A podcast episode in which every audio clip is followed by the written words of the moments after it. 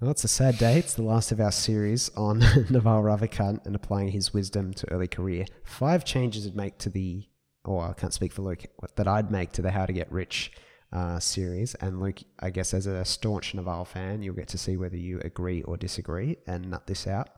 I know you're sad because I know this is the last one on Naval, but the the next one will be Tim Ferriss, who I know you love just as much, and they're and they're good friends. So there's the silver lining for you. all right, let's let's jump in. These are not major, by the way. All in all, I think this is such a positive thing to go through for people themselves, not just our deconstruction over the last ten episodes or whatever. And I I just want to ma- maximize the clarity of his ideas being applied to younger, earlier career people, because there's a couple of ways I think you could misinterpret parts, um, which would be a big shame. So it's actually amplifying the beauty of this, not credit, not trying to like knock it down. All right, the first thing is broadening the definition of wealth. So it's not a criticism of Naval at all, but he has a certain circumstances which shape his quite, I'd say, quite narrow definition of wealth. So he defines it, if you remember, as basically earning while you sleep. It's it's that kind of definition of wealth. Uh, I'm not trying to be semantic, but I do call this the rags to riches narrative. Um, so I, I, I see this a lot. I've seen it in my own family. When someone grows up materially poor or, or desperate to like strive really hard to achieve financial freedom as a very strong goal in their life. Uh, I think that this I call this the rags to riches narrative, where they've they've ended up creating a very well balanced and holistic life that's about way more than money, but they overvalue the role of financial and material wealth in their life and their well being and their happiness. All right, they give a too generous um, an attribution to money to their happiness, and I think that they undervalue, even though they're not ignoring that like relationships and stuff are important. They undervalue sometimes the role relationships, inner peace, stoicism, health, things like this have. So, like Naval acknowledges in this series, like um, this is not money doesn't make you happy. Um, the point is obviously he's going at is money buys you freedom from the material world etc. But like he did grow up very poor. I don't know what age he moved from India to America, but he says like he grew up really like poor. And this is something I've seen in my uh, my family, like previous generations, especially my grandparents who are all immigrants. And there's there's becomes a lot of emphasis placed on earning money. Yeah, it's not reflected in say, I look at my parents. It's not reflected in their behavior. They actually live very well balanced lives but it's the classic, maybe even generational difference of emphasizing like money and a definition of wealth that's very tied to money and a definition of success that's very heavily tied to money. Yet it's not actually re- reflected in their behavior. And I think it's because money was such a pain in their side for so long and such a stress growing up that it's on a conditioning level. And then they associate a lot of things that have come after having money with the money itself like you know you, you, you work you work hard you meet probably people who have a similar ethic i'm sure on your journey uh, or whatever you achieve certain quality of life and you associate it with those people right? With with your earning. Whereas i'd argue that you know money is not necessarily a necessity to have some of these other rewards in life. I don't know if i'm being semantic but I want to clarify that because I think there's it's difficult for someone who's been on the rags to riches journey to communicate really clearly the role like a, a very objective like view of money. Because i would broaden the definition of wealth. Like uh, i always cite things like the harvard studies and stuff like that um, as like the real wealth is actually having a wealth of social connections. If you look at like how it predicts longevity and, and health outcomes and all these other life outcomes actually seems to have a much bigger impact than money. So I thought that was one that was worth pointing out. Secondly, I wanted to make sure that there wasn't a septic focus when looking at the the series. So I think the name, um, you know, the name of this, "How to Get Rich," it reminds me a lot of the title Four Hour Work Week. Um, I, I I just think it's really interesting because I think in both cases, people miss the point of the actual series. And I know that Naval does disclaimer that you know it's about more than money. And I know that Tim Ferriss, in my opinion, I think he regrets using the title Four Hour Work Week in a way. because Four Hour Work Week, I've been reviewing a bit of it, and because it's Tim Ferriss is next, and it, it does have. He he says I won't spoil the episodes we do, but he says there's a chapter would have made longer about what you actually do when you you know mm. you've got your kind of four hourish work week. The problem is, I don't think you can argue or prescribe to people how they interpret what you do just because it was your work. If that makes sense. The thing I think the thing with the title "How to Get Rich" is that it is very loaded it is very loaded. So even though it's not just Naval doesn't believe that money is the be all and, and end all, um, and he's trying to cut through the fluff. I do think that it does it does unfortunately send that message, the title and of itself, because it's very you got to understand people have conditioned responses to to money. So obviously, just want to clarify that I think getting rich for richness' sake is a pretty foolish goal. Um, it doesn't, you know, it's kind of like even if money doesn't make you happy, um, then just pursuing it um, and burning all your energy to pursue it is probably not a very effective life strategy. We talked about this a bunch, I think, Luke, yesterday. Yeah. Third, I think define the ideal of a high quality of life today before you go on the journey. We did talk about this before we started unpacking the series. So I think that before you go on this journey of how do I get rich, I'd say for most people, probably I'd guess like 90%, 80%, they'd be better off defining what a high quality of life looks like today before you think about the role of more money. I guess this is biased because this is my philosophy, so I'm acknowledging that. But this is why, personally, I found the MVL concept that we talk about in episode one of this podcast more of a liberation because it's this psych it's this detachment psychologically of your most of your psychology from money itself so you can just be more objective uh, and more detached from income rather than emotionally like trying to avoid like he says a lot of people trying to avoid wealth like they're attached to not making money which is so funny and so true but then you also got the opposite you really want to be somewhere in the middle really you actually don't want to be too much on either side i don't think so my my questions to unpacking that because I think that is a precursor to really getting full value from his How to Get Rich series. Uh, what are the highlights and memories of your life that stick out to you? What are the things you've done for an audience of none? What activities do you do that lock you in a state of peace or flow state where you lose track of time?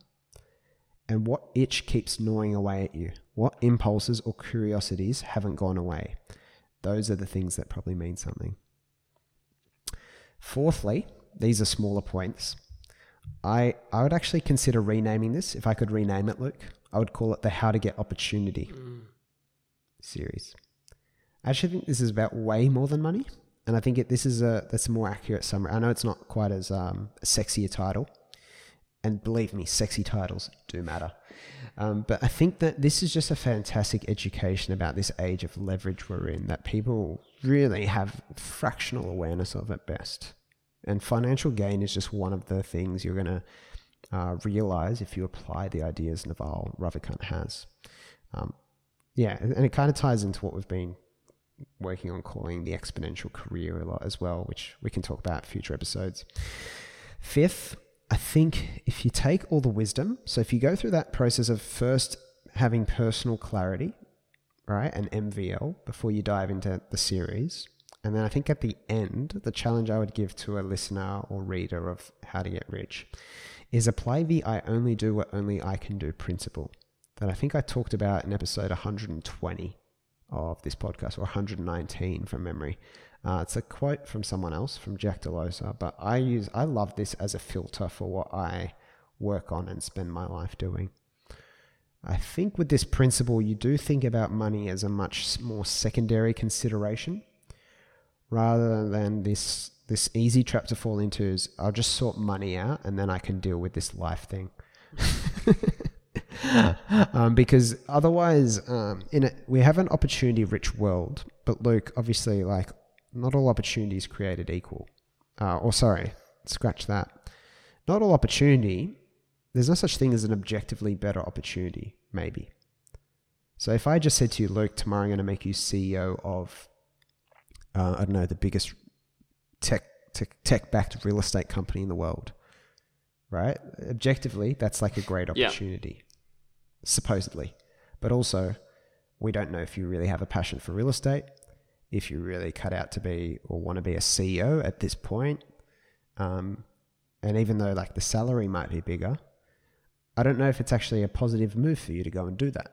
Just because, but every every metric that society seems to value is probably positive, Mm. right? You have more money than you have now. You have more status than you have now. You have more recognition than you have now. You probably have more reach in what you do than what you have now. Yet, I don't know if that really ex- is a prospect that excites you.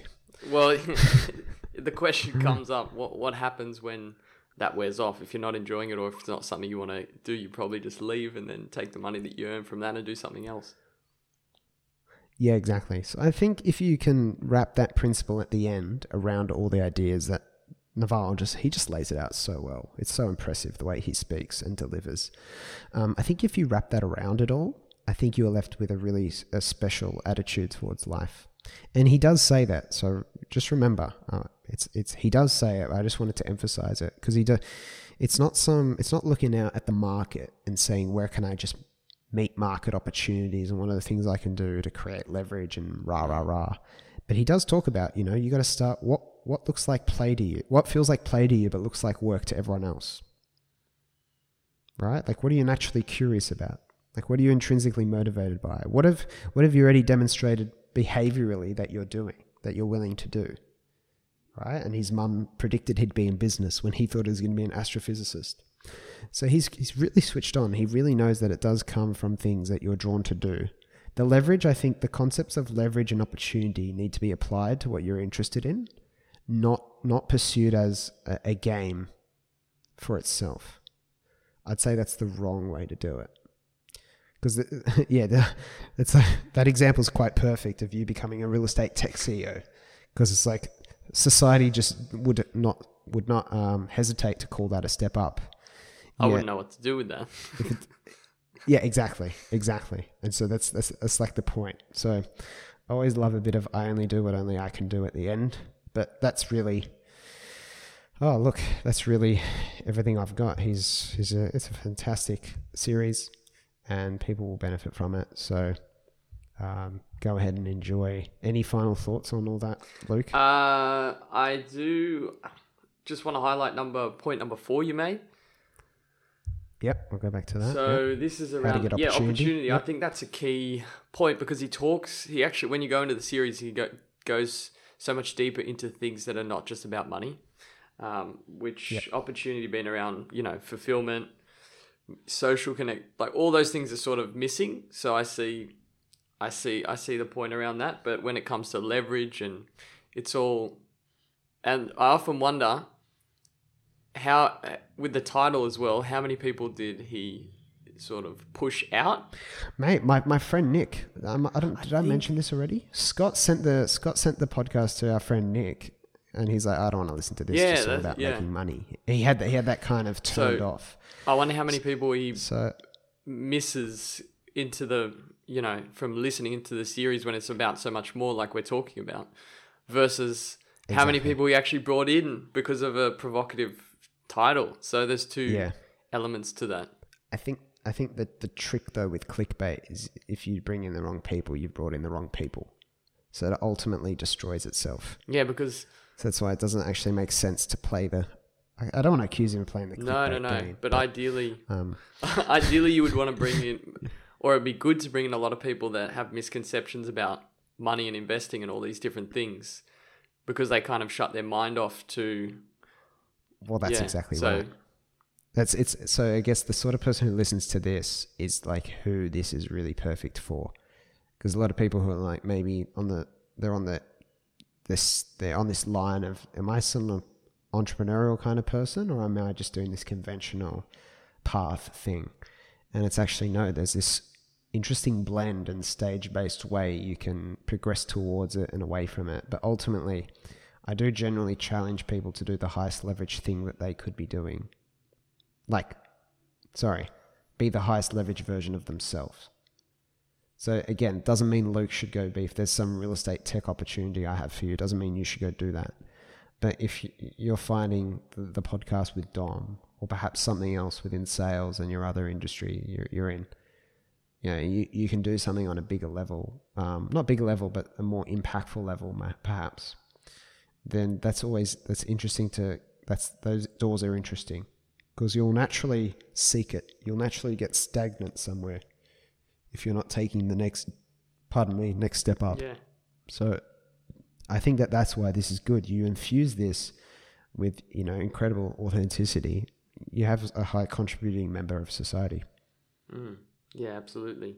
And I think I was going to make a point around number five, but I think we'll leave that Yep. for Tim Ferriss because it's more around. All right. Uh, I, I can, yeah, the I can do what only I can do. Yep. Yeah, might have to, might have to leave it. But, Perfect. mate. That's this has been awesome. Absolutely awesome. Thank you. Thank you. And thank you, Naval Thank you. Naval. All right. Next stop. Next up, Tim Ferriss. I'll see everyone else then. Thanks, Luke. Thanks, Joe.